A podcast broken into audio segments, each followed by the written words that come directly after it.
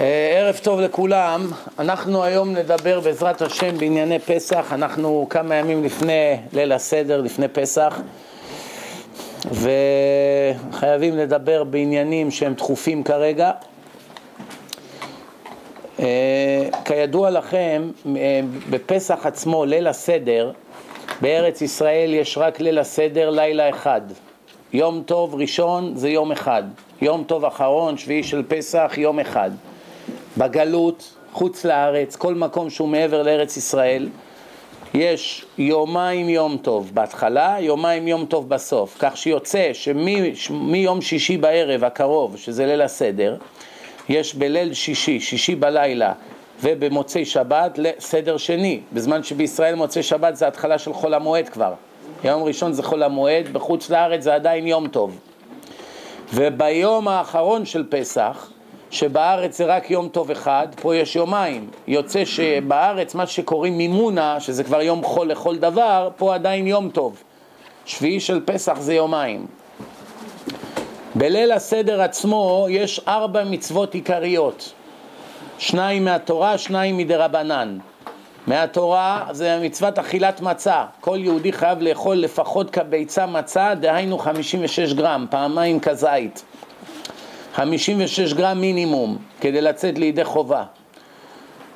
ואילו מצווה שנייה שהיא מהתורה היא מצוות סיפור יציאת מצרים.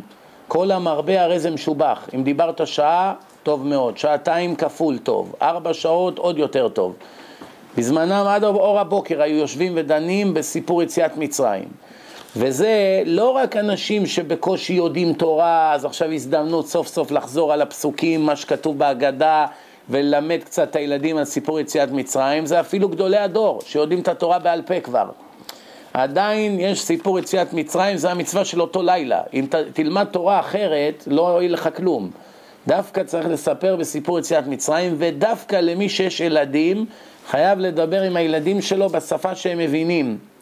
בשפה שהם מבינים, כן?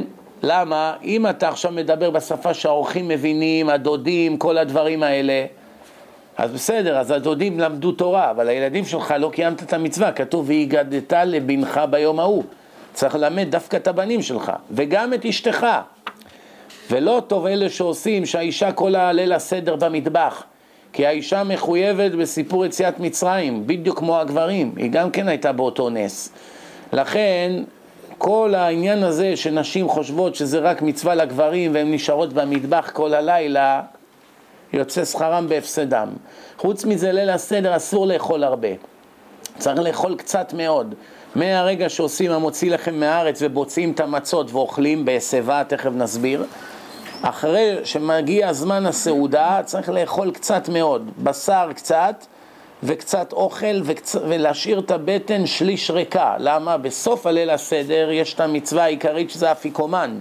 שאז צריכים לאכול עוד פעם כזית אפיקומן, שזה חצי מצה עגולה, 28 גרם, ובאמת הכי טוב זה לאכול פעמיים כזית.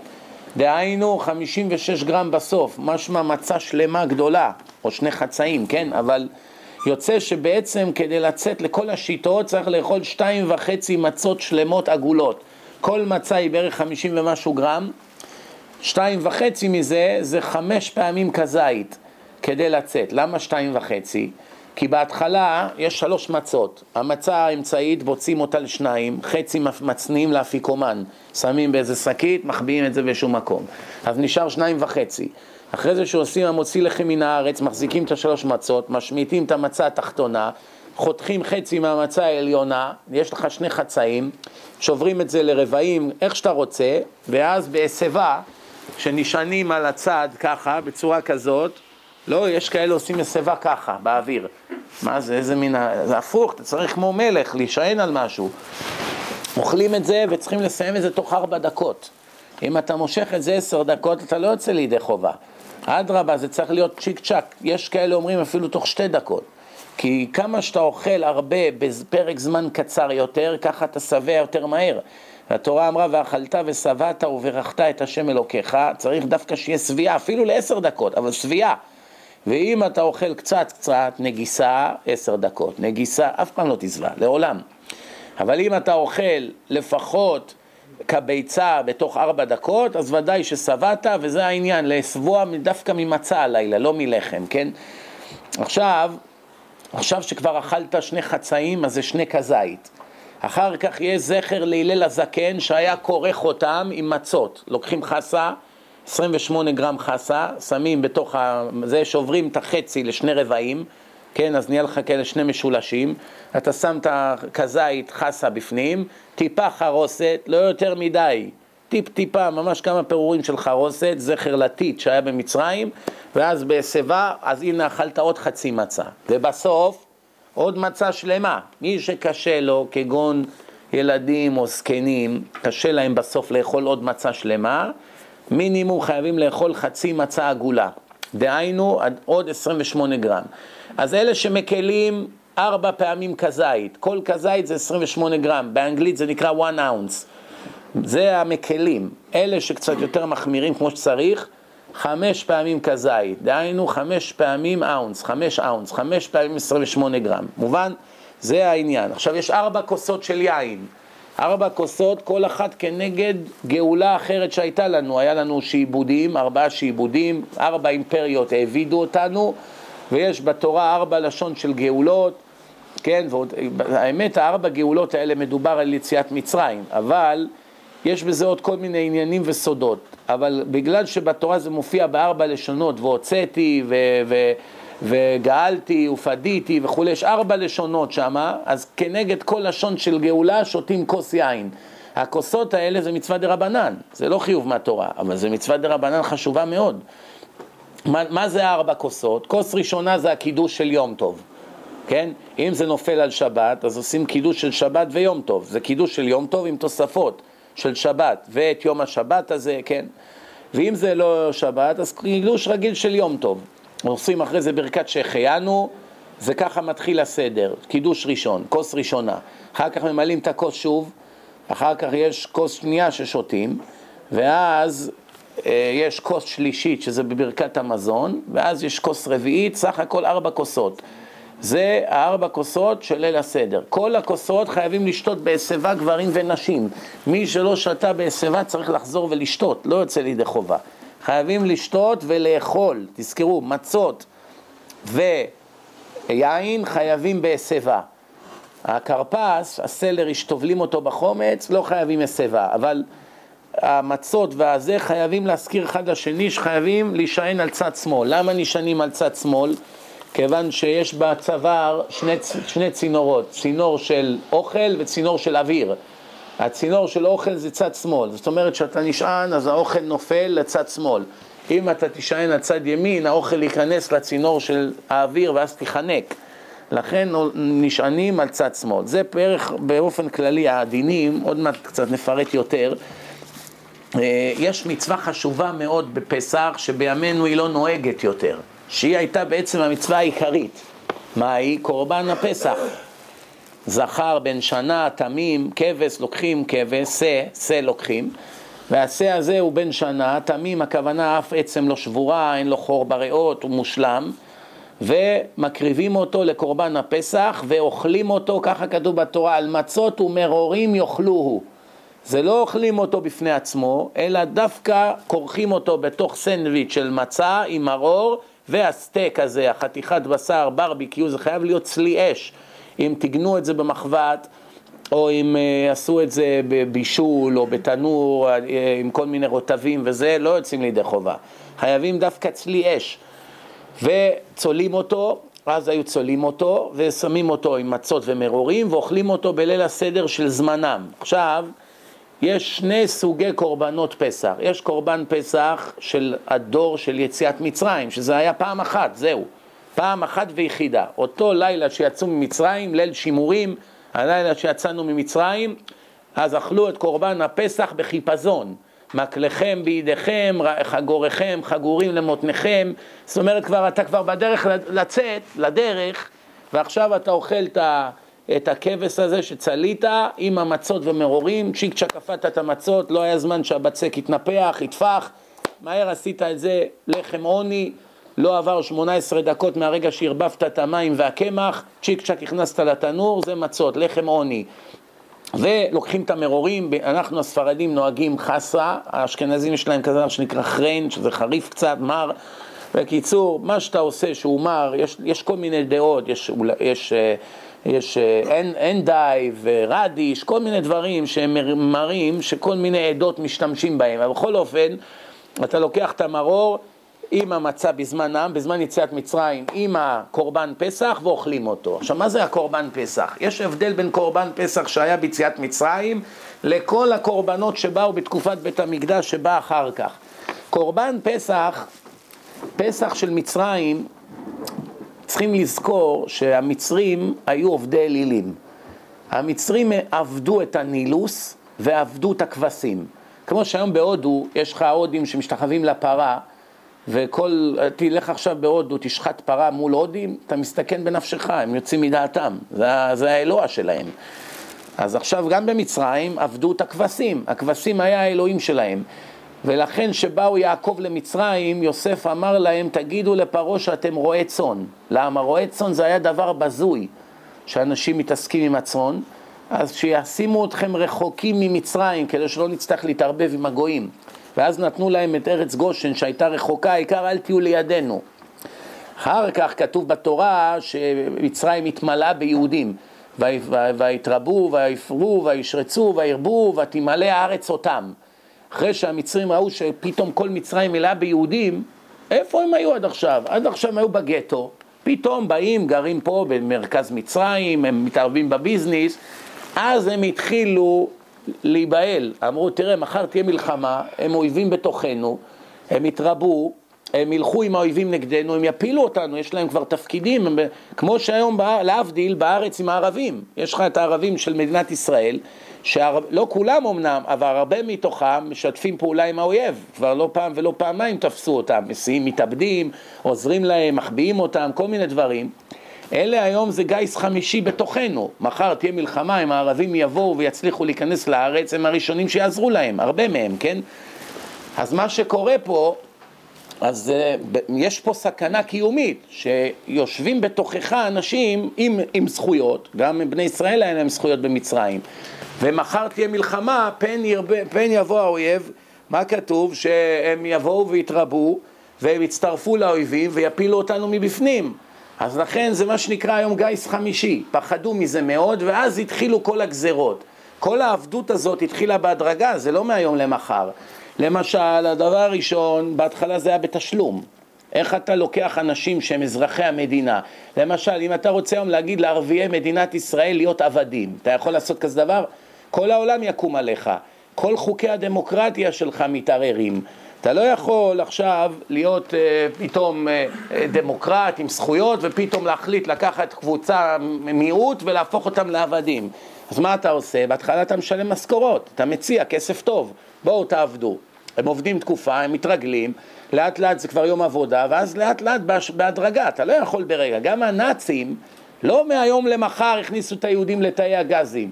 בהתחלה היה אסור זה, אסור לשבת כאן, אסור בספסל, אסור, אסור לקבל כל מיני תפקידים וכולי וכולי, ואחרי כל זה, פתאום זה נגמר בשואה הנוראית, כן? אז גם פה, אז ראו שהארץ התמלאה ביהודים, אז מה עשו?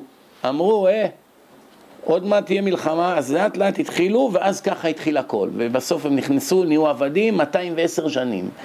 בכל מקרה, בואו רגע נפרט כמה מהדברים. ביציאת מצרים, הקדוש ברוך הוא אמר ליהודים, תיקחו כל אחד מכם שא ותקשרו אותו למיטה. מתי? בעשירי בניסן. המצווה שעושים, מכינים את הפסח זה ב-14 בניסן, ביום. ואוכלים אותו בלילה, בצאת הכוכבים, שזה ליל הסדר, אז אוכלים אותו, עם מצה. אבל ביום, אחרי שגמרת לבאר את החמץ, שרפו את החמץ, כל מיני דברים, אחרי כל זה, הכינו את השה, כבר אין חמץ יותר, הבית נקי, אז לא ידבק פירורי חמץ, מכינים את השה, ואחרי כל זה, מה עושים? אחרי כל זה, בלילה אוכלים אותו. עכשיו המצרי רואה ארבעה ימים לפני השחיטה של הכבש, של השה, כל יהודי בארץ קושר כבש למיטה שלו. אומר לו, תגיד, מה אתה עושה? אומר לו, אני הולך לשחוט את האלוהים שלך עוד ארבעה ימים.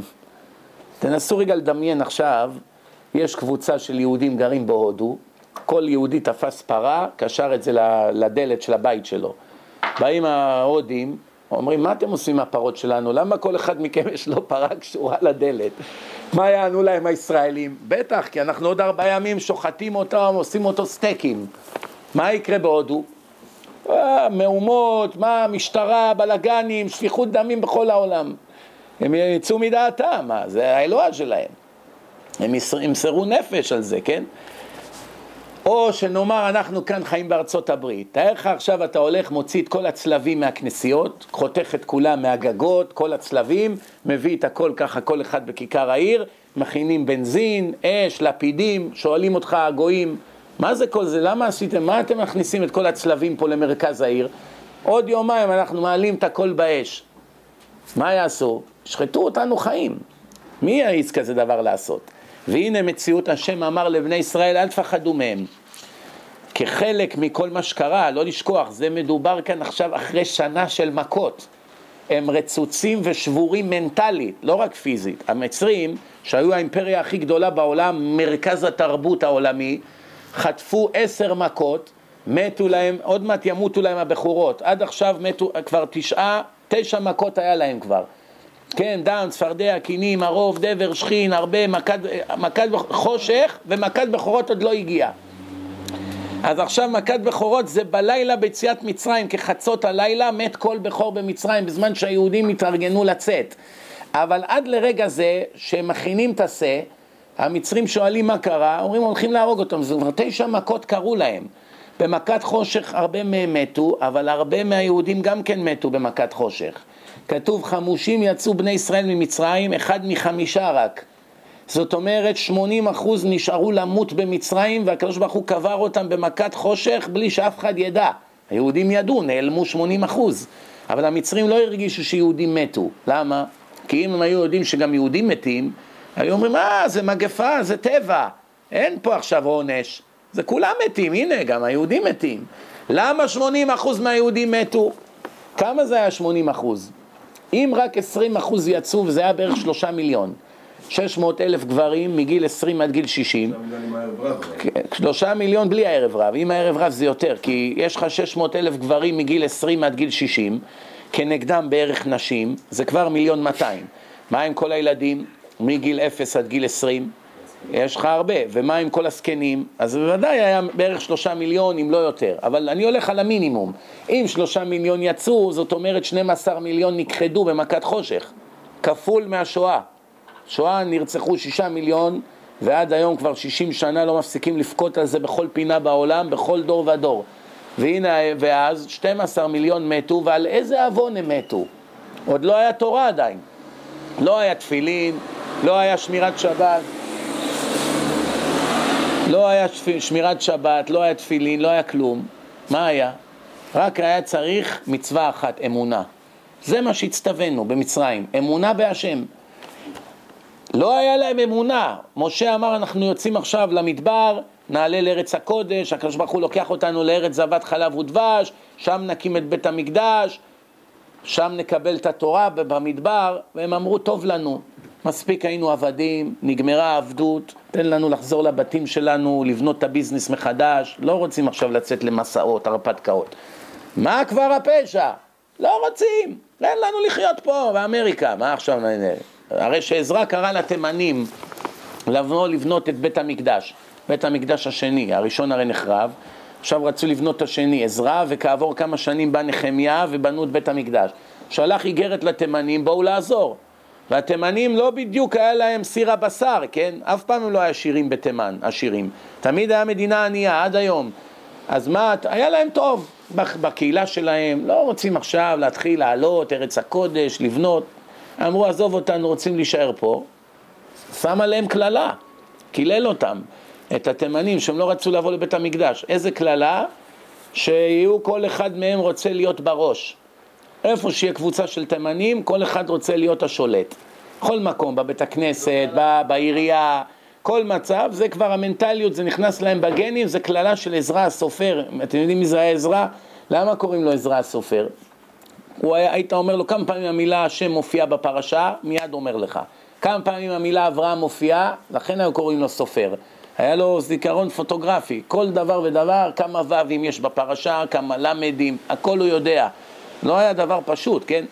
אז אחד כזה שם עליהם קללה, אתה לא יכול לצאת מזה. הוא גם קילל את הסופרים של התפילין ושל המזוזות שלעולם לא יתעשרו.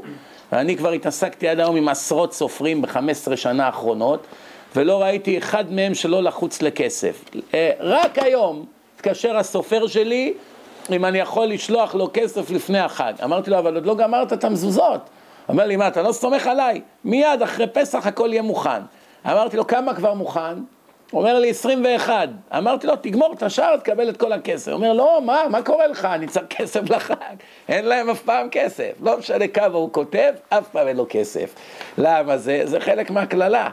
ואני ראיתי סופרים שהם ממש קליברים, שמחייבים הון. רק על פרשיות של תפילין מעל אלף דולר לפני עשר שנים הם היו מחייבים, וכל פעם היום יש לי חמש זוגות, אתה מוכן, אני אתן לך הנחה, תקנה את חמישתם עכשיו במכה מראש, כי תמיד הם לחוצים לכסף. וזה דבר מעניין מאוד, כי בדרך הטבע זו עבודה מאוד טובה, מאוד רווחית. אם אתה כותב כל יום שניים, שלוש מזוזות, אתה צריך להרוויח יפה מאוד בישראל. מה רע בלהרוויח 200-300 דולר כל יום בישראל? זה יופי של משכורת, לא? מציאות כולם עניים. כולם בקושי גומרים את החודש. למה? מילה של עזרא הסופר. בכל אופן, נתקדם הלאה. אז לא רצו לצאת ממצרים. אז מה קרה? השם אמר, אה, אין לכם אמונה בי? אתם לא סומכים עליי שיהיה יותר טוב? אני השם אלוקיכם, אשר הוצאתי אתכם מארץ מצרים להיות לכם לאלוקים. בשביל מה אני מוציא אתכם?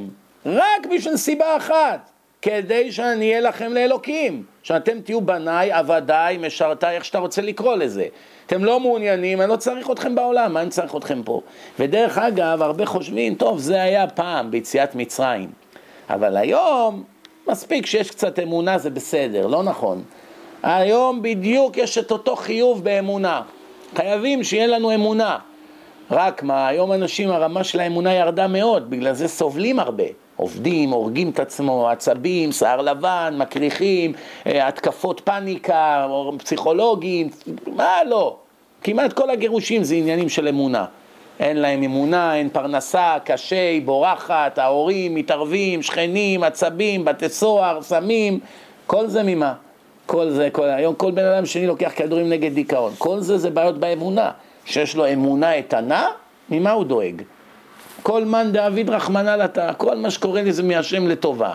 השם אמר זה לטובה? לא שואל שאלות, מה אני אכפת לי? כרגע נראה רע, נראה רע. כרגע אני עצוב, טעות שלי, אני לא אמור להיות עצוב. הכל זה חלק מהתוכנית. אם האדם כל הזמן סבלני ויודע שהשם הבטיח שהכל לטובה, הוא אף פעם לא נשבר, מה יש לי להישבר? למה יש כל כך הרבה מתאבדים היום? אחד יש לו עשרים מיליון, מתאבד כי הוא הפסיד שניים. כל כך כואב לו ההפסד של השני מיליון, הורג את עצמו.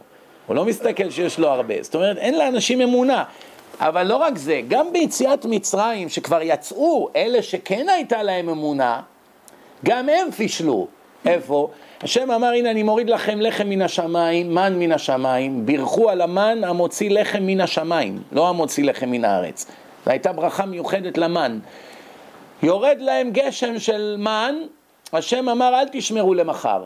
כל יום תאכלו מה שמגיע לכם, זהו, מחר יום חדש.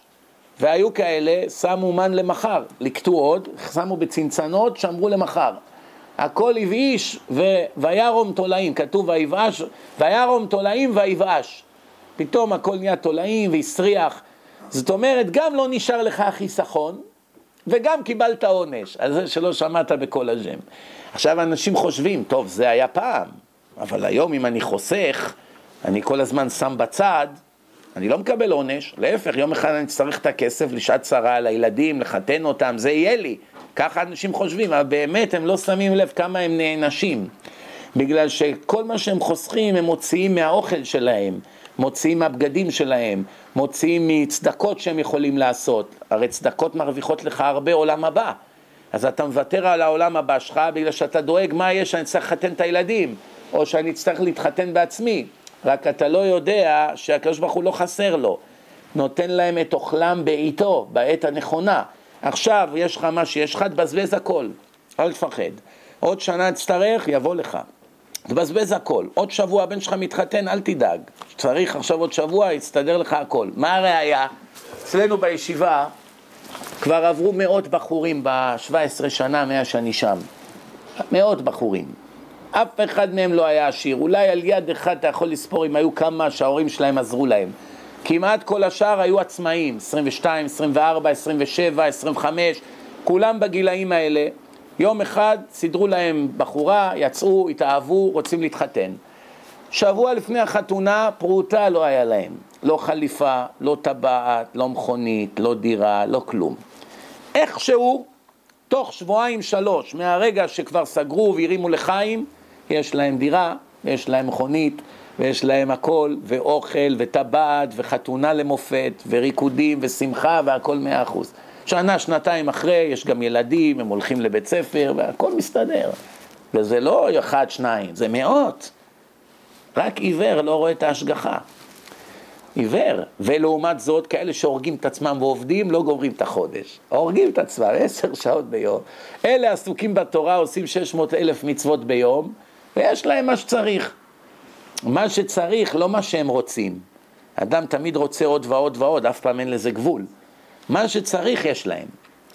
תדעו לכם, כמה שאדם יותר מתעשר, נהיה יותר מפונק, נהיה יותר עצלן, נהיה יותר כבד, פחות לומד, פחות צדיק, הכל זה פוגע לו בכל התחומים. אין לך סכנה יותר גדולה לרוחניות של האדם יותר מאושר. כתוב, היזהרו מבני עניים שמהם תצא תורה. כל, לאורך כל הדורות, גדולי הצדיקים היו עניים. יוחנן הסנדלר, זה, כולם עניים היו. רבי עקיבא, רק בסוף ימיו נהיה מיליונר. כל חייו היה עני מרוד. אשתו קש בקושי היה להם.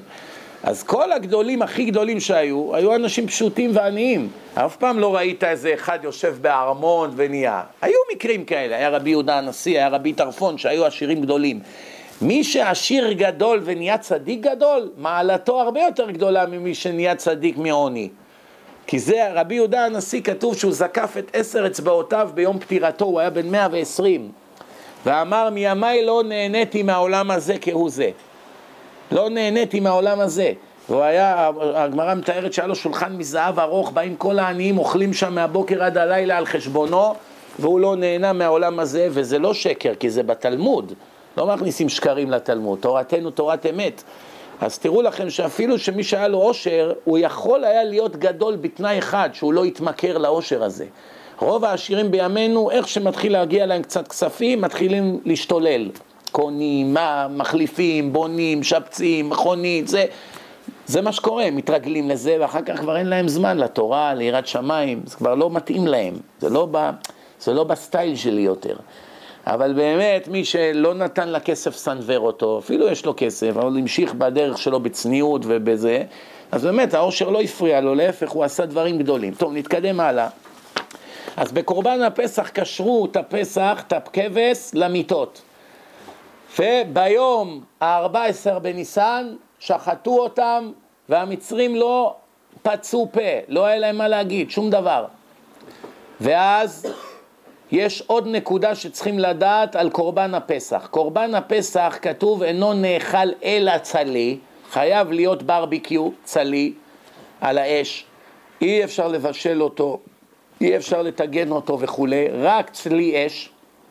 ועוד משהו, מה כתוב?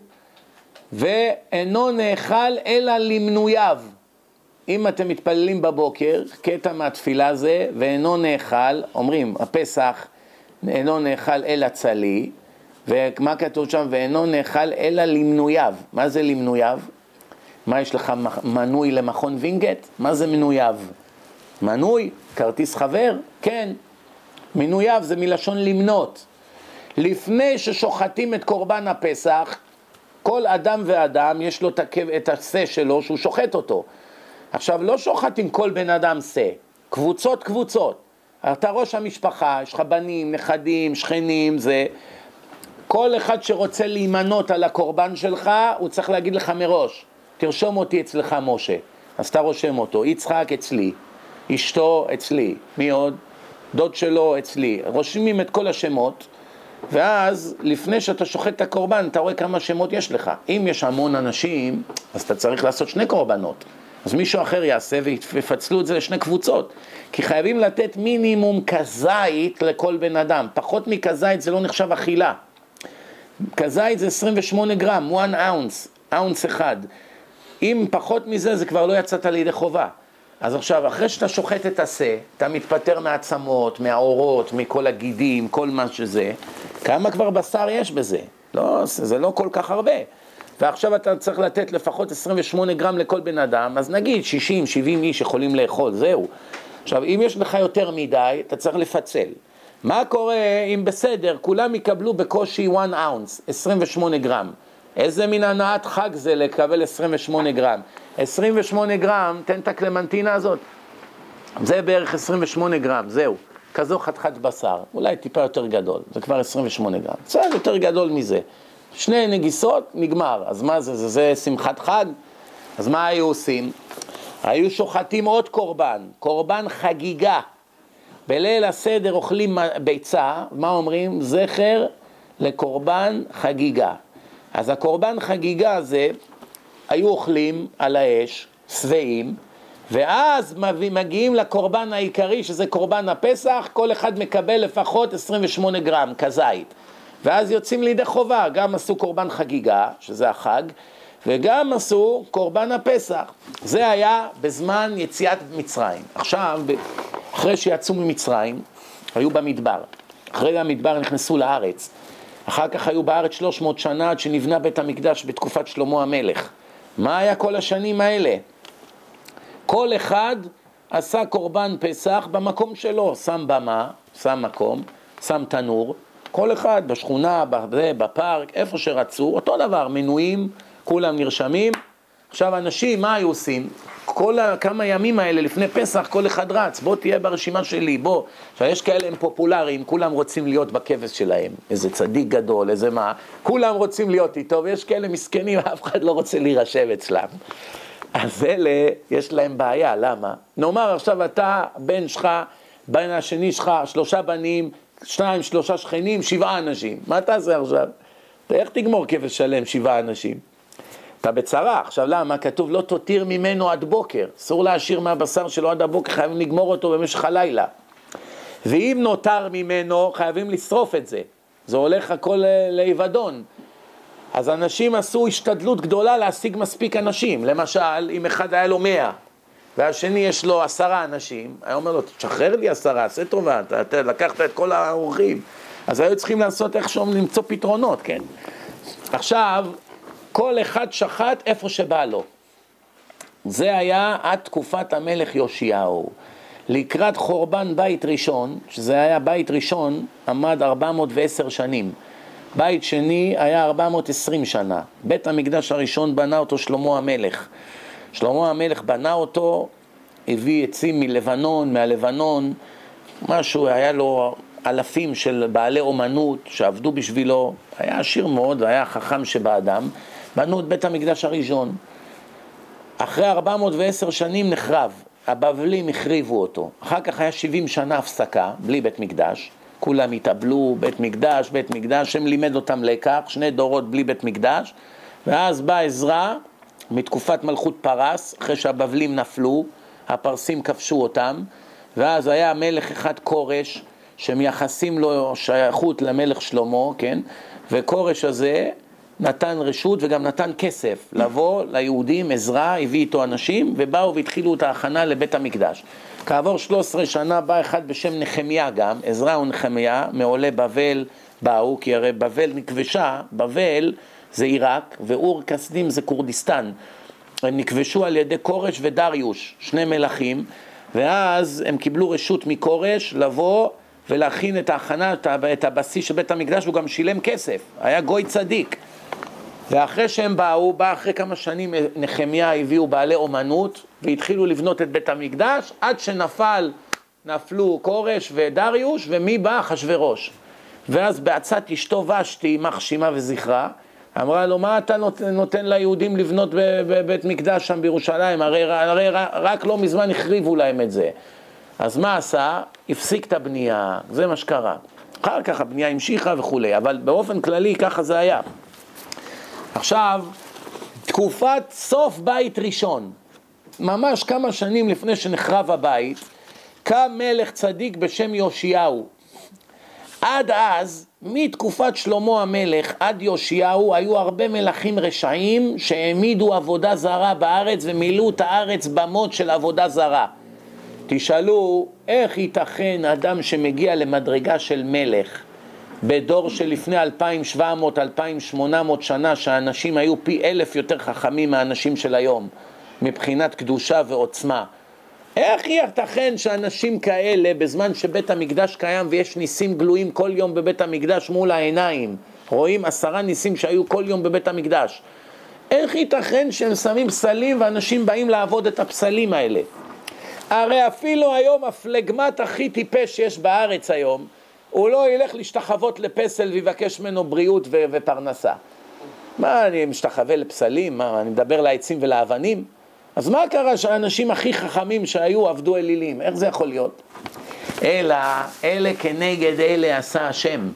בדור שהיו ניסים גלויים, לפני שהקדוש ברוך הוא אמר אסתר אסתיר פניי מהם, ביום ההוא אסתר אסתיר פניי מהם, כל עוד ההשגחה של השם הייתה ברורה לעיני כולם, ככה גם העבודה זרה הייתה עושה ניסים. אלה כנגד אלה. היה משה רבנו, היה בלעם. בלעם גם היה עושה להם ניסים, וזה היה נביא של הגויים, מדבר עם השם, דברים, יודע לכוון מתי הקדוש ברוך הוא כועס, הגמרא בברכות. היה לו יכולות לטמא הזה. מה, איך הוא הגיע לזה? הוא הרי איש הכי טמא בעולם, שוכב עם האתון שלו, אשתו זה חמור. יש, יש יותר טמא ממנו, ומה? היה לו כוחות, למה? שלא יגידו, אה, היהודים יש להם את משה, מדבר עם השם, בית מקדש, ניסים, מה לנו יש? איזה מין, איפה הצדק? אז נתנו להם כנגד. עכשיו, אדם היה בא לפסלים, מביאים לו פרנסה. בא לפסלים, מביאים לו בריאות. היו רואים ניסים, אז אחד היה משכנע את השני. היום בימינו יש את אותה תופעה, רק מה? אותה גברת בשינוי אדרת. הרעיון הוא אותו רעיון, רק הפסלים השתנו לרבנים היום. היום נהיה בבות, תרבות הבבות. יש לי איזה בבא פה ושם, ואני יודע מה, בכל מיני ערים. שמע, מקובל כזה לא ראית, אתה בא, הוא נותן לך כל מיני דברים, קמע, אתה עושה ככה, אתה קם כמו חדש מחר. גם יש, לפעמים זה באמת עובד. רוב הזמן זה לא עובד. כשזה לא עובד אתה לא שומע, אתה רק שומע מתי שזה עבד. על כל אלף פעמים שזה עבד ארבע, חמש פעמים, עושים מזה הרבה רעש כדי להביא קליינטים חדשים, כי זה יופי של ביזנס. אז היום עובדים אנשים. פעם עבדו אלילים, והאלילים כביכול עזרו, כי אחרת מה פתאום הולכים לאלילים? בקיצור, בא המלך יאשיהו והחליט לנקות את ארץ ישראל מכל העבודת אלילים שהייתה בארבע מאות שנה שהיו לפניו. מתקופת שלמה המלך עוד עמדו במות בארץ, שאנשים של שלמה המלך עבדו עבודו, עבודה זרה, במות כאלה עוד היו בארץ ישראל וארבע מאות שנה אף אחד לא השמיד אותם. עד כדי כך המצב היה חמור. ומה קרה? בא המלך הזה יאשיהו, תשמעו טוב מה הוא עשה. דבר ראשון שהוא עשה, הוא אמר אי אפשר שכל ה... אחד יקריב קורבן הפסח איפה שהוא גר. חייבים כולם לבוא לעלייה לרגל לירושלים, וכולם יקריבו בירושלים ביחד, ברוב עם הדרת מלך. הבעיה שעכשיו צריכים לנקות את כל האלילים. בתוך בית המקדש יש עץ ששם מנשה. הבן של חזקיהו המלך, שהיה צדיק גדול, היה לו בן מנשה. מנשה היה אחד המלכים הכי רשעים בהיסטוריה, רק מה? רק מה? בסוף ימיו הוא חזר בתשובה. 55 שנה הוא היה מלך. לא היה עבודה זרה שהוא לא עבד. עד שרצו לטגן אותו בתוך סיר, כן? ואז השם עשה לו נס, הוא קרא לכל האלילים שלו, כן? לא ענו לו, לא פצו פה, ואז הוא אמר, אם אתה ריבונו של עולם באמת המשגיח וכולי, תציל אותי ממצבי, ואז נעשה לו נס והבלון הזה התחיל לעוף, הוא נחת באיזשהו מקום, ובאמת חזר בתשובה. הגמרא אומרת שאני חושב שזה היה אביי או רב אשי, אחד מה, מהאמוראים, יום אחד הוא נתן שיעור לתלמידים שלו בישיבה, והוא אמר היום, מחר אנחנו נדבר בשיעור על חברנו מנשה. הוא דיבר על המלכים שאין להם חלק לעולם הבא, אז הוא אמר, הוא קרא לו חברנו מנשה. בלילה בחלום בא לו המלך מנשה, אומר לו חצוף שכמוך, אתה קורא לי חבר שלך? אתה חושב שאתה ברמה שלי בכלל? תגיד, שיש לך לחמים עכשיו, מאיפה בוצעים מהלחם? שואל אותו הלכה פשוטה. איפה צריך לבצוע מהלחם? הוא אמר לו, מה זה משנה מאיפה? מאיפה שאתה רוצה. אמר לו, לא, מהארץ שכמוך, לא נכון. צריך לבצוע מהמקום הכי אפוי. הלכה כזאת אתה לא יודע ואתה קורא לי חבר שלך? אז הוא אמר לו, אם אתה כזה גדול שאתה מתבייש שאני אומר שאני חבר שלך, סוף כל סוף אני לא עובד עבודה זרה? אתה עברת על העבירה הכי חמורה בתורה, העמדת אלילים, החטאת את הרבים. אז מה אתה נפגע שאני קורא לך חבר שלי? אני צריך להיפגע שאתה חבר שלי. הוא אומר לו, הוא אומר לו, אם אתה היית חי בדורי, היית מרים את הגלימה שלך, אז היו לובשים גלימות. היית מרים את הגלימה שלך ורץ בכל הכוח לעבוד את האלילים האלה. אם היית רואה איזה כוח היה להם. ככה הוא אמר לו. זה בגמרא זה מופיע. זאת אומרת, רואים שהאלילים האלה, לא, זה לא סתם, זה ממש היה דבר חזק. עד כדי כך שחז"ל ראו שאין אף אדם שיכול לעמוד בניסיון הזה. כמו בימינו נשים. אנשים חילונים, יש לו חברה, אתה אומר לו בוא תחזור לתשובה, שמור שבת, מסכים, תפילין, מסכים, כשר, מסכים, תורה, מסכים. אתה אומר לו תעזוב את החברה שלך, וואו, וואו, וואו, מוכן למות, לא, אני לא יכול, אני מאוהב, זה, גילוי עריות, התאווה הזאת, הוא לא יכול לעמוד בזה. כולם נופלים איכשהו, ענייני נשים, ראיות אסירות, זרע לבטלה, הכל, כל, סביב האריות היום. כל העולם, כל התעשייה של העולם הזה זה סביב העבירה הזאת של גברים ונשים. בשמים, בגדים, פרסומות, טלוויזיה, סרט, כל זה למען הדבר הזה. חז"ל התפללו שיתבטל התאווה לעבודה זרה, שיתבטל מהעולם, כי ראו שאנשים לא יכולים לעמוד בזה, ובאמת התבטל. ומה בא במקום זה? הנה, האריות. בא אריות ודברים כאלו היום. אבל העצר הזה של עבודה זרה היה חזק מאוד. אז מה עשה המלך יאשיהו? התחיל לנקות. קודם כל הוציא את העשרה שמנשה העמיד בבית המקדש. אחר כך ניקה את כל הבמות שהנשים של שלמה המלך העמידו.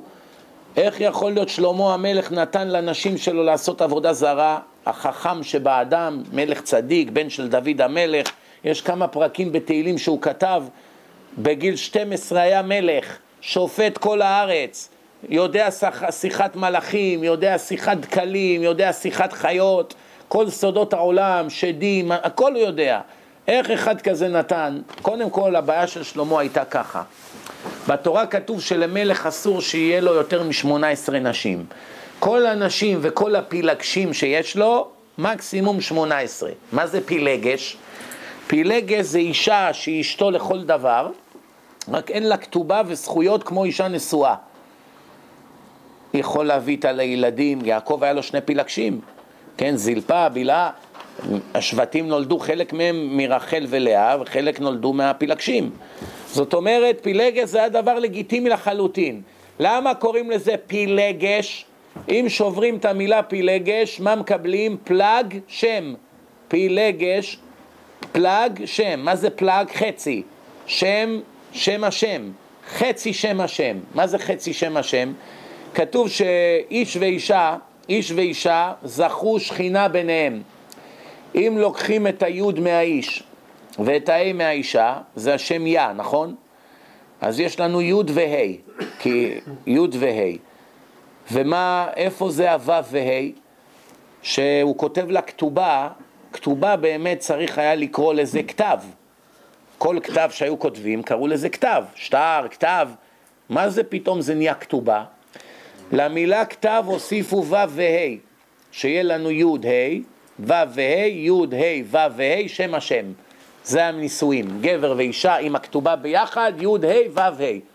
זה, זכו שכינה ביניהם, אוקיי. פילגש לא היה כתובה, אז היה רק פלג שם, אז לכן קראו לזה, בתורה כתוב, לא כתוב פילגשים, כתוב פלג שם. תסתכלו בתורה, אין י', פלג שם. קוראים את זה פילגשים, אבל פלג שם, זה מה שכתוב. פלג שם, הכוונה יש רק את היוד וה' של איש ואישה, אבל אין את הו' וה' כי אין כתובה. אז המנהג הזה היה נפוץ, כל האנשים הגדולים, העשירים, המלכים, היה להם פילגשים. אבל אחרי שחז"ל תיקנו שחייבים לתת לאישה כתובה, אז המנהג הזה עבר מן העולם. אבל מלך עד 18 נשים, כולל הפילגשים, מקסימום. מה אמר שלמה המלך? אני אקח יותר ולא אחטא. למה? אני, יש לי תוכנית. אני אקח את כל הנסיכות של כל העמים, של כל השבטים בכל העולם. כולם הרי מתים להתחתן איתי.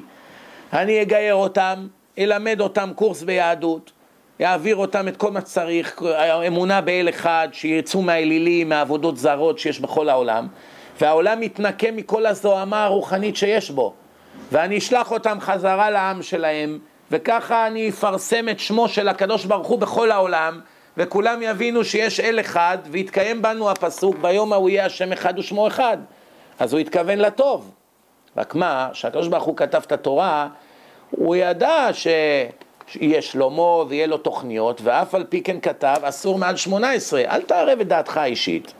אני אמרתי אסור, אסור זה אסור, אל תעשה חשבונות, אסור זה אסור. אתה הלכת ועברת, מה כתוב בסוף ימיו של שלמה? ויעש הרע בעיני השם. נשותיו הטו את ליבו מעם השם. הרחיקו אותו מהקדוש ברוך הוא. כל אחת מהם עשתה עבודה זרה, עשן בבית שלו, ומתוך זה לאט לאט זה נדבק בו עבודה זרה, כן? כמו יהודי צדיק שיושב לומד תורה בכנסייה. הטומאה של הכנסייה נדבקת בו. אחרי שנה, שנתיים הוא פתאום רוצה ללכת לחוף הים או לדיסקוטק. מה קרה? אתה יושב במקום של טמאים, אתה נהיה טמא. אמור לי מי חברך ואומר לך מי אתה. אתה יושב עם הטמאים, אתה נהיה כמותם. אז מה קרה שם? אז באמת, שלמה בסוף ימיו, כתוב עליו פסוק נוראי בתנ"ך, כל העולם קורא את הסוף שלו, שהיה האיש הכי ענק שהיה, הכי חכם, גיל 12 מלאך, דברים אדירים. בסוף מה כתוב עליו? והיה עשרה בעיני השם. איך אומרים? בשנייה אחת מילאת תדלי ובעטת בו. אז עכשיו, נשותיו של שלמה היו עובדות בסתר עבודה זרה. לא כל הגרים הם אמיתיים, יש כאלה ממשיכים עם השטויות שלהם. וזה נשאר בארץ 400 שנה, כמעט 400 שנה. אז הוא ניקה את הכל, המלך יאשיהו. אחר כך הוא הלך לגיא בן הינום. מאיפה באה המילה גיהינום? על שם הגיא הזה, זה עמק שנקרא גיא בן הינום. אבל גיא בן הינום זה, זה, זה, זה, זה, זה עולם מסוים. זה לא, זה, לא, יש גיהינום, אבל גיא בן הינום זה עמק. מה היה בעמק הזה? היו הגויים מעמידים שם במות ופסלים גדולים, והיו מעבירים את הילדים שלהם באש. היה נולדים להם תינוקות, כתוב בתורה, אחד מתרי"ג מצוות, אחד מה-365 איסורים שיש בתורה, זה לא תיתן מזערך למולך. מה זה לא תיתן מזערך למולך? הבנים שיצאו לך, אל תיתן אותם למולך. המולך הזה זה שם של עבודה זרה, שהגויים היו לוקחים את התינוקות, זורקים אותם לאש. רק מה, יש מחלוקת בחז"ל מה בדיוק הם היו עושים. האם באמת היו שורפים את התינוקות למוות, או שרק היו מעבירים אותם באש. ככה, כמו שילד מעביר את היד שלו בתוך האש, משחק עם הנר של ההבדלה, מתלהב, אז ככה הם היו מעבירים אותם בתוך האש. One way or the other, בכל מקרה, זה עבודה זרה. והיו יהודים שמתפתים והולכים גם לעשות את זה. הרי כל הדברים האלה היו כבר בתקופת אברהם אבינו. שאחד הדברים שהקדוש ברוך הוא אמר לאברהם אבינו, שיגיד לגויים שהוא לא מעוניין שיהרגו את הילדים שלהם בשביל לחפש את האלוה. ואברהם כל הזמן דרש, זה עבודה זרה, זה עבודה זרה, ובסוף השם בחן אותו, שייקח את הבן שלו וישחט אותו בגיל 99, שסוף סוף בא לו בן, שהשם אמר לו, לא יירש העבד הזה אותך, אלא זרעך יוצא ממך. ובסוף מה יצא?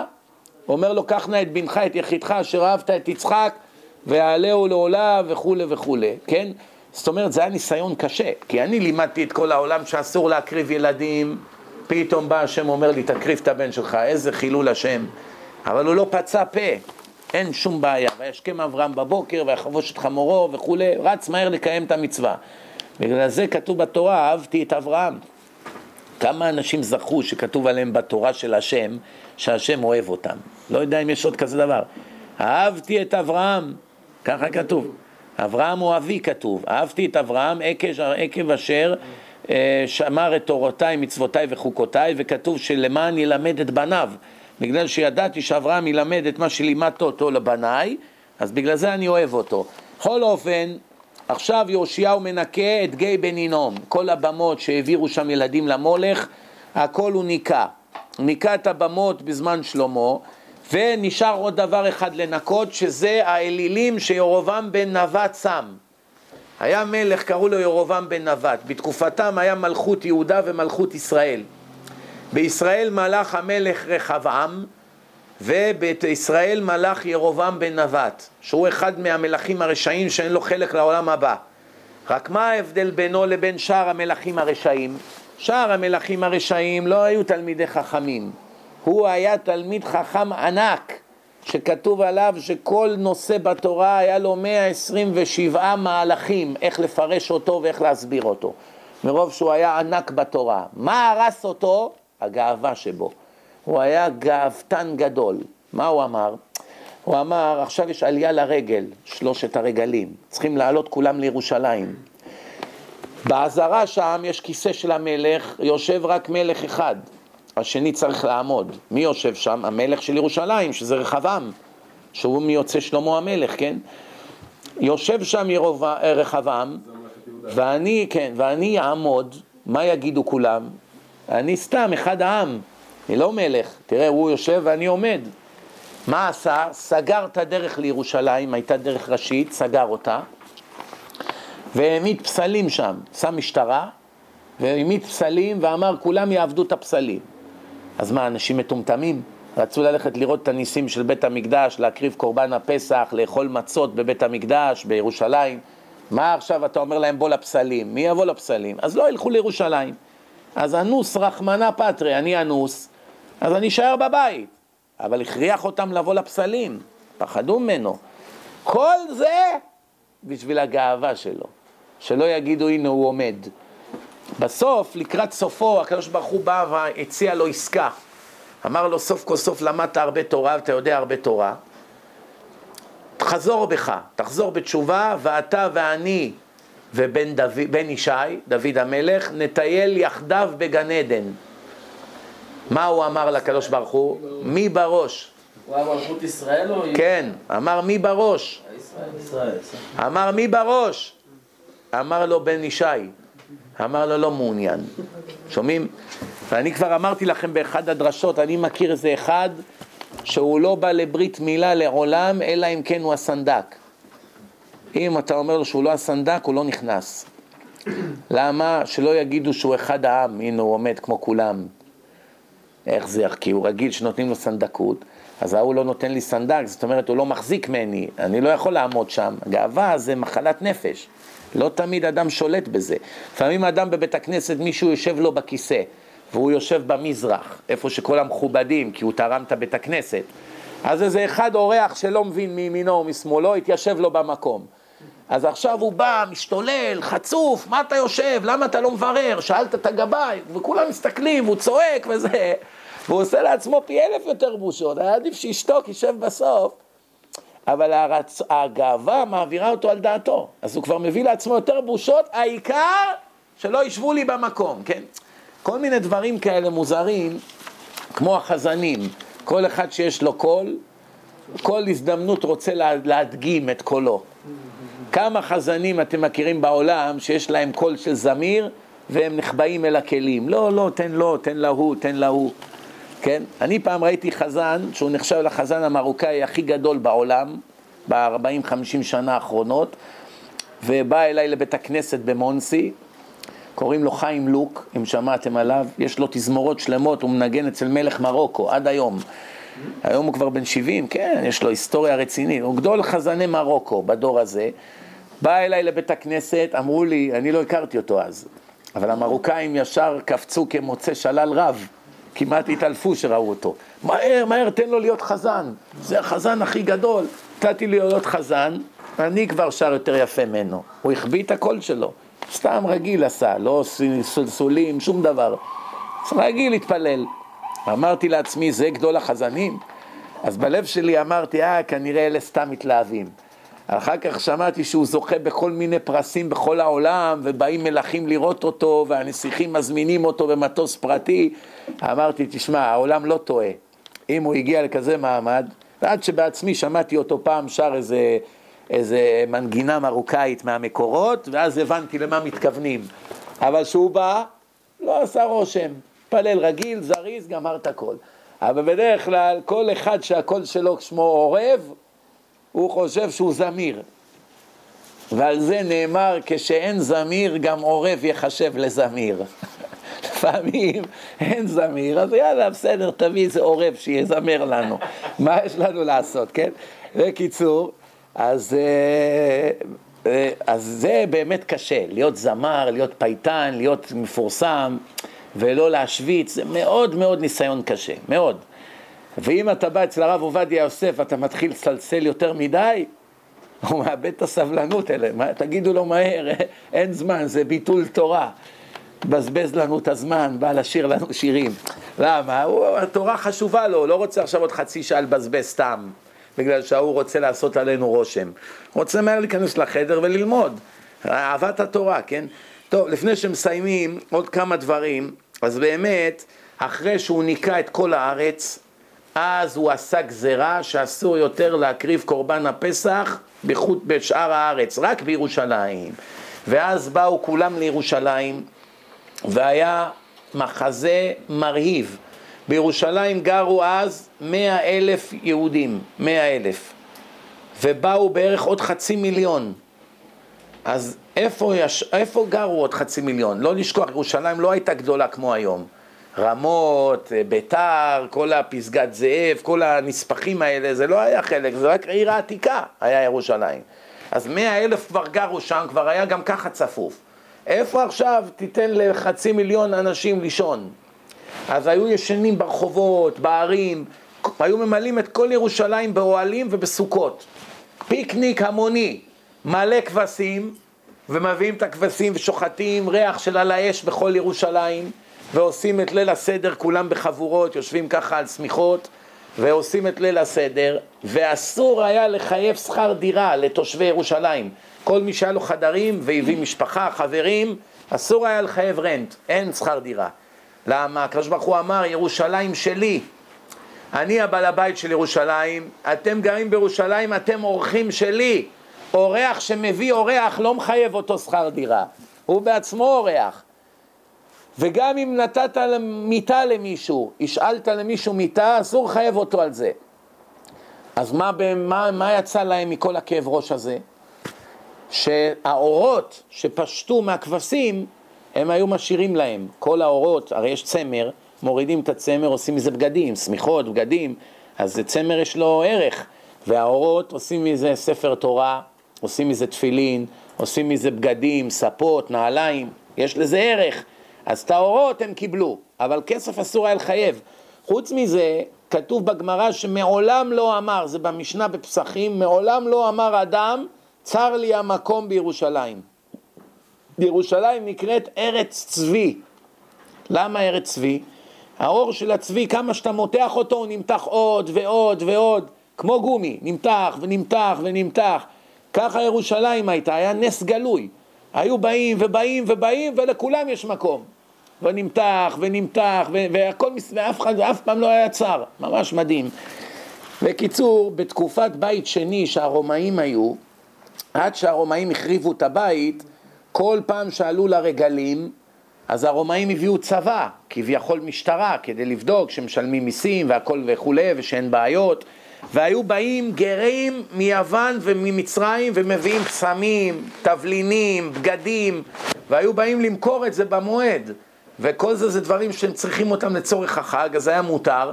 והיה יריד ענק של כל מיני דברים ופסמים, והיה משהו, אווירה משגעת שם. וככה היו הימים של בית המקדש, זה מה שהפסדנו בעוונותינו הרבים. והגמרא אומרת, רבי יהושע אומר, בניסן נגאלו, בניסן עתידים להיגאל. כמו שהגאולה הייתה בניסן, גם בניסן עתידים להיגאל שיבוא המשיח, אבל... אז עכשיו, לא, בניסן הכוונה יש סיכוי יותר גדול, יכול להיות גם ביום אחר, אבל בניסן יש ניסוי גדול. והנביא מיכה אמר, כי ימי צאתך ממצרים הראינו נפלאות, כמו שהיה נפלאות במצרים, ככה היה בגאולה, אותו דבר, ניסים גלויים. ומה עוד? עוד דבר שצריכים לדעת, הגמרא, בהגדה של פסח, יש כמה דברים שצריכים לשים עליהם לב טוב טוב. קודם כל, מהקערה ששמים שלוש מצות, מרור, חרוסת, כל מה שצריך, כן? סודות בקערה, יש בזה לפי הקבלה, הוד, תפארת, יסוד, כל מיני עניינים, כן? ההגדה מתחילה, עבדים היינו לפרעה במצרים, השם הוציאנו בזרוע נטויה וכולי, אם לא היה מוציא אותנו, עד היום היינו נשארים שם עבדים, כל המרבה לספר ביציאת מצרים, הרי זה משובח. יש קטע של זוהר שקוראים בהתחלה, ששם כתוב שבזמן שבני ישראל משבחים לקדוש ברוך הוא בליל הסדר, הקדוש ברוך הוא מכנס את המלאכים פמליה של מעלה ואומר להם לכו ותראו את בניי איך הם משבחים אותי על שהוצאתי אותם מארץ מצרים ובאים המלאכים ומתפזרים בכל העולם איפה שיהודים משבחים את השם וחוזרים לקדוש ברוך הוא ואומרים לו כמה נאה שבחרת באומה זו ובזכות זה הקדוש ברוך הוא כביכול, זה מטאפורה, מקבל יותר כוח ושליטה על העולם. זאת אומרת, אנחנו עוזו בשחקים, אנחנו מחזקים אותו, את הקדוש ברוך הוא כביכול, על ידי זה שאנחנו משבחים ומעריכים ואנחנו לא כפויי טובה. הגמרא אומרת, האגדה אומרת ככה, מעשה ברבי אליעזר ורבי יהושע ורבי אלעזר בן עזריה ורבי עקיבא ורבי טרפון, חמישה תנאים מחיי מתים. שהיו מסובים בבני ברק. מי מביניהם היה גר בבני ברק? רבי עקיבא, שהיה הצעיר מביניהם, חוץ מרבי אלעזר בן עזריה, הוא היה הכי צעיר. רבי אלעזר בן עזריה נהיה נשיא בגיל 18. נעשה לו נס, הוא קם בבוקר, הקדימה של הזקן שלו הלבין, כדי שיכבדו אותו. הם היו יושבים ודנים בסיפור יציאת מצרים עד אור הבוקר, עד שבאו תלמידיהם ואמרו להם הגיע זמן קריאת שמע של שחרית. עד כדי כך הם דיברו ביציאת מצרים. אז הגמרא אומרת, המשנה, האגדה אומרת ככה, תשמעו טוב, אמר רבי אלעזר בן עזריה, הרי אני כבן שבעים שנה, ולא זכיתי שתאמר יציאת מצרים בלילות. מה זה הרי אני כבן שבעים שנה? אני כמו אחד בן שבעים, אבל אתה בן שמונה עשרה. מה זה לא זכית ששבעים שנה יגידו את יציאת מצרים בלילות? סוף כל סוף אתה רק שמונה עשרה שנה ורק מגיל בר מצווה התחלת לשמור מצוות אז אתה מדבר על חמש שנים מה זה הרי אני כבן שבעים שנה ובשבעים שנה האלה לא ראית, לא שמעתי שידברו על יציאת מצרים בלילה אלא מה הסוד כאן? הוא היה גלגול של שמואל הנביא שמואל הנביא נפטר בגיל 52, והגמרא אומרת שהוא היה שקול כמשה ואהרון ביחד בגדלותו. והוא היה זוכר את הגלגול הקודם שלו, שנפטר בגיל 52 והיה ענק, שמואל הנביא מדבר עם השם. בתקופת שאול המלך הוא היה הנביא, גם בתקופת דוד. שמואל הנביא חזר בגלגול של נשיא ישראל, בגיל 18 מינו אותו לנשיא על כל החכמים, היו שם אנשים בני 70-80 שלמדו תורה כל החיים שלהם, גאוני עולם, והוא הפך לנשיא הסנהדרין שלהם, נשיא ישראל. והוא אומר, הרי אני כבן 70, למה? תוסיף 52 שנה מהגלגול הקודם שלי, ועוד ה-18 שנה שלי פה, אני עכשיו בן 70, 70 שנה אני חי ולא ראיתי שמדברים על יציאת מצרים בלילות. מה הוא מדבר? בקריאת שמע שאומרים בבוקר, אומרים שלוש פרשיות. אחרי שאומרים שמע ישראל אדוני אלוהינו אדוני אחד, מיד מתחילים ואהבת את השם אלוקיך. פסוק, פרק שני, והיה אם שמוע תשמעו. פרק שלישי, ויאמר השם אל משה, דבר בני ישראל ואמרת להם, ועשו להם ציצית על כנפי בגדיהם. ונתנו הציצית הכנף פתיל תכלת, והיה לכם לציצית וראיתם אותו, איך זה נגמר? אני השם אלוקיכם אשר הוצאתי אתכם מארץ מצרים. הוא מדבר על הקטע הזה, הוא אומר שבעים שנה אני חי, ולא ראיתי שאף אחד יזכיר את הפרשייה השלישית בקריאת שמע של ערבית. כל מי שעושה שמע ישראל של ערבית, אומר רק את השתי פרשיות הראשונות. בבוקר אומרים שלוש, כי זמן ציצית זה ביום. אז ביום, שזה בוקר, שמתחיל זמן ציצית, אומרים שלוש פרשיות כולל ציצית, אבל בלילה זה לא זמן של ציצית, לא אמרו. עד שבא חכם שקראו לו בן זומה, ובן זומה, מה אמר? למען, הוא אמר, לא, חייבים להגיד את יציאת מצרים גם בלילות. איך הוא יודע? למען תזכור את יום צאתך מארץ מצרים כל ימי חייך. יש כאן מילה מיותרת בפסוק. מה אתה צריך לכתוב כל ימי חייך? תגיד למען תזכור את, את, את, את יום צאתך מארץ מצרים בימי חייך, מה צריך כל ימי חייך? אלא הקול הזה בא לרבות משהו, כל קול בתורה בא לכלול משהו אחר, כן? כמו שאומרים עת, גם עת בא לרבות, כבד את אביך ואת אמך, בשביל מה צריך ועוד עת? כבד את אביך ואמך, מה צריך? ואת אמך, לרבות את אחיך הבכור. זה הסוד. שגם אחיך הבכור אתה צריך לכבד אותו. מה זה כל ימי חייך? ימי חייך זה הימים של האור, האור של היום. כל ימי חייך לכלול גם את הלילות. למה כתוב כל? כי כל היום זה 24 שעות. רק ימי חייך זה רק הימים. ימים זה זמן אור, מהזריחה עד השקיעה. כל ימי חייך זה כל היום כולו. חכמים חלקו עליו. חכמים אמרו לו, זה לא הכוונה של הפסוק. ימי חייך זה העולם הזה, זה הסוד פה. כל ימי חייך להביא לימות המשיח, כולל בימות המשיח, שעדיין נצטרך להגיד את זה. מסקנה הוא צדק, אנחנו רואים שעכשיו אנחנו אומרים את זה בלילה גם. מצוות ציצית, אף על פי שהיא לא בלילה, למה מזכירים את זה בלילה? כיוון שסוף כל סוף היא מדברת על יציאת מצרים. והוא אומר, כל ימי חייך, הכוונה גם בלילות להזכיר את יציאת מצרים.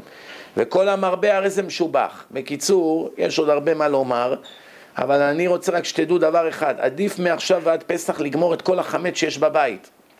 כל מה שיש, עוגיות, זה, הכל לגמור לאכול.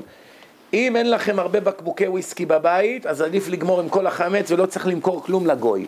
לא להשאיר חמץ, לבדוק בתבלינים שאין חמץ, בתפריט, מה יש שם. אם יש ויניגר, זה יכול להיות מחיטה, חומץ, להתפטר מזה. אם יש קמח, או וויט, ברלי, כל הדברים האלה, חיטה, שעורה, שיפון, שיבולת שועל, כן? קוסמת, כל הדברים האלה, אז להתפטר מזה, או לתת לגוי מתנה, או לאכול את זה עכשיו, לגמור עם זה. אם יש לך הרבה בקבוקי וויסקי, זה יקר, ואתה לא רוצה עכשיו להתפטר מזה, אז תלך לרב שימכור לך את זה לגוי. אבל אם אין לך דברים יקרים, בשביל קצת ספגטי וכמה פיתות, אתה הולך לעמוד בתור, למכור את זה לגוי בשביל עשר דולר?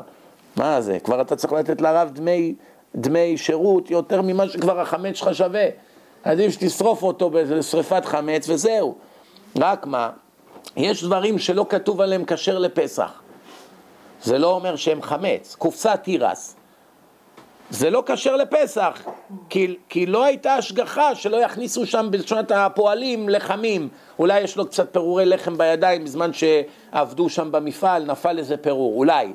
סיכוי הוא קלוש, אבל אולי.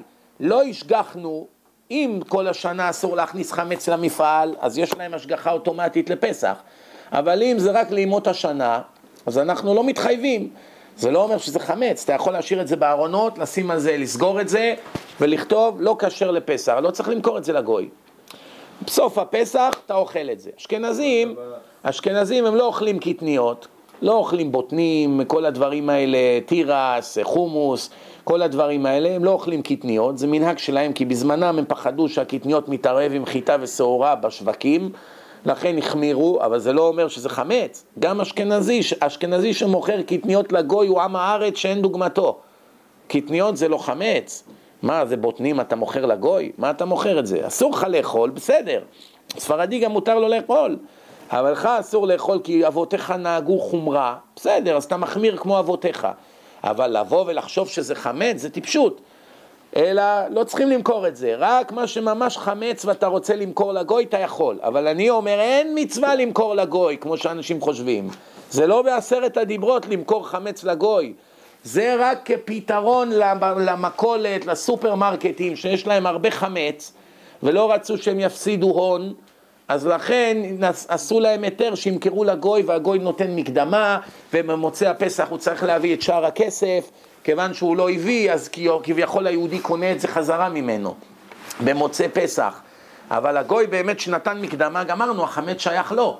אף על פי שזה נשאר בסופרמרקט, הסופרמרקט נעול, לגוי יש מפתח, הוא יכול לבוא לקחת מה שהוא רוצה. אם בסוף הוא יתחרט, מה שהוא לקח הוא חייב לשלם.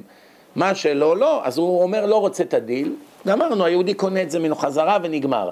אבל זה לא אסור בשביל בעלי בתים, שיש להם איזה כיכר שניים של לחם או איזה שני בקבוקי בירה. או קצת ספגטי או עוגיות. זה תגמור, תגמור, תתחיל לתת את זה לילדים, לשכנים, זה, תשים קצת בבית הכנסת, יאכלו בבוקר, נגמר. כי אנשים חושבים, חייבים ללכת למכור חמץ. לא, זה רק אם נתקעת עם בקבוקי וויסקי יקרים וכדומה, אין לך ברירה, אתה לא רוצה להפסיד הרבה כסף, אז אתה הולך אל הרב. חוץ מזה עוד כמה דברים, יש בשני הלילות אומרים שהחיינו בליל הסדר, הלילה השני יש שלובשים איזה בגד חדש או משהו, כיוון שזה יום טוב שני, סוף כל סוף, אז הם רוצים שגם שהחיינו יחול על הבגד. אומרים הלל בלילה, בבית הכנסת, בדרך כלל תמיד אומרים הלל רק ביום, בפסח, בהתחלה של פסח אומרים גם הלל בלילה, אחרי התפילה. יש כמה דינים שונים בפסח, שאר השבוע אומרים רק בבוקר הלל, אבל בלילה זה נדיר שאומרים וזה רק בפסח. אפיקומן חייבים להשאיר מקום בבטן, לא לסבוע בסעודה, חייבים לאכול קצת מאוד, קצת בשר, קצת אורז, אולי תפוח אדמה, שניים, זהו. כדי שתישאר רעב לאפיקומן של הסוף. יש אומרים שהמצה שצריכים לאכול בליל הסדר זה דווקא אפיקומן, זה המצווה. לא המצה הראשונה שעושים המוצי, אלא הסיום. וכתוב אין מפטירים אחר, אחר הפסח אפיקומן, זאת אומרת, מה שאתה אוכל בסוף, את האפיקומן, לא אוכלים אחרי זה, מפטיר זה סוף, זה העלייה האחרונה בבית הכנסת, זה בא מלשון סוף, הפטרה זה סוף. לא אוכלים אחרי אפיקומן כלום, לא אוכלים יותר, לא ממתקים, לא שותים קוקה קולה. אם אתה מאוד צמא, שתי מים. אבל זהו, אתה הולך לישון עם טעם של המצה בפה, כן? ליל הסדר אסור להתבדח, אסור לעשות שטויות, אסור לספר בדיחות, צריך להיות רציניים, כל הלילה סיפור יציאת מצרים, צריך לשתות את הכוסות ולאכול את המצות בהסבה, אם לא הסבת על צד שמאל, לא יצאת לידי חובה. ומי שעושה לפי הסדר של ההגדה, יהיה לו סדר בחיים כל השנה, לא סתם קוראים לזה ליל הסדר, זה מסדר לך את כל השנה, כל דבר יבוא לך בזמן, בת, ב, ב, ב, בטיימינג המתאים, ממש שצריך את זה, לפעמים הגשם בא מוקדם מדי, הורס הכל, בא מאוחר מדי, הכל יתייבש, אם זה בא בזמן יש רווח עצום, גם שידוך, גם כל דבר, גם פרנסה, זה צריך טיימינג, וזה נקבע בלילה הזה של ליל הסדר. וכמה שאפשר יותר מאוחר עוד יותר טוב בסיפור יציאת מצרים. מי שיכול קצת לנוח ביום, שיהיה רענן ללילה גם לילדים וזה, לתת להם קצת לישון, שיהיה להם כוח בלילה. ועיקר העניין, ספר בשפה שהילדים מבינים את סיפור יציאת מצרים. מי שיודע שאבא שלו עם הארץ, הוא לא יודע שום דבר על יציאת מצרים, שייתון פיקוד על הסדר, שהוא יספר, אפילו שהוא לא אבא של האחים שלו, אבל אם אבא שלו ככה, אין ברירה, מישהו חייב לעשות את העבודה, כן? אז יגיד לאבא שלו שהוא ייתן את הדברי תורה, והאורחים פחות חשובים. נכון שכל דצריך יבוא ויפסח, ומשאירים את הדלת פתוחה, וכל מי שרוצה לבוא ולחגוג איתנו את הפסח מוזמן, אבל העיקר זה לתת תשומת לב לילדים. ברוך אדוני לעולם, אמן.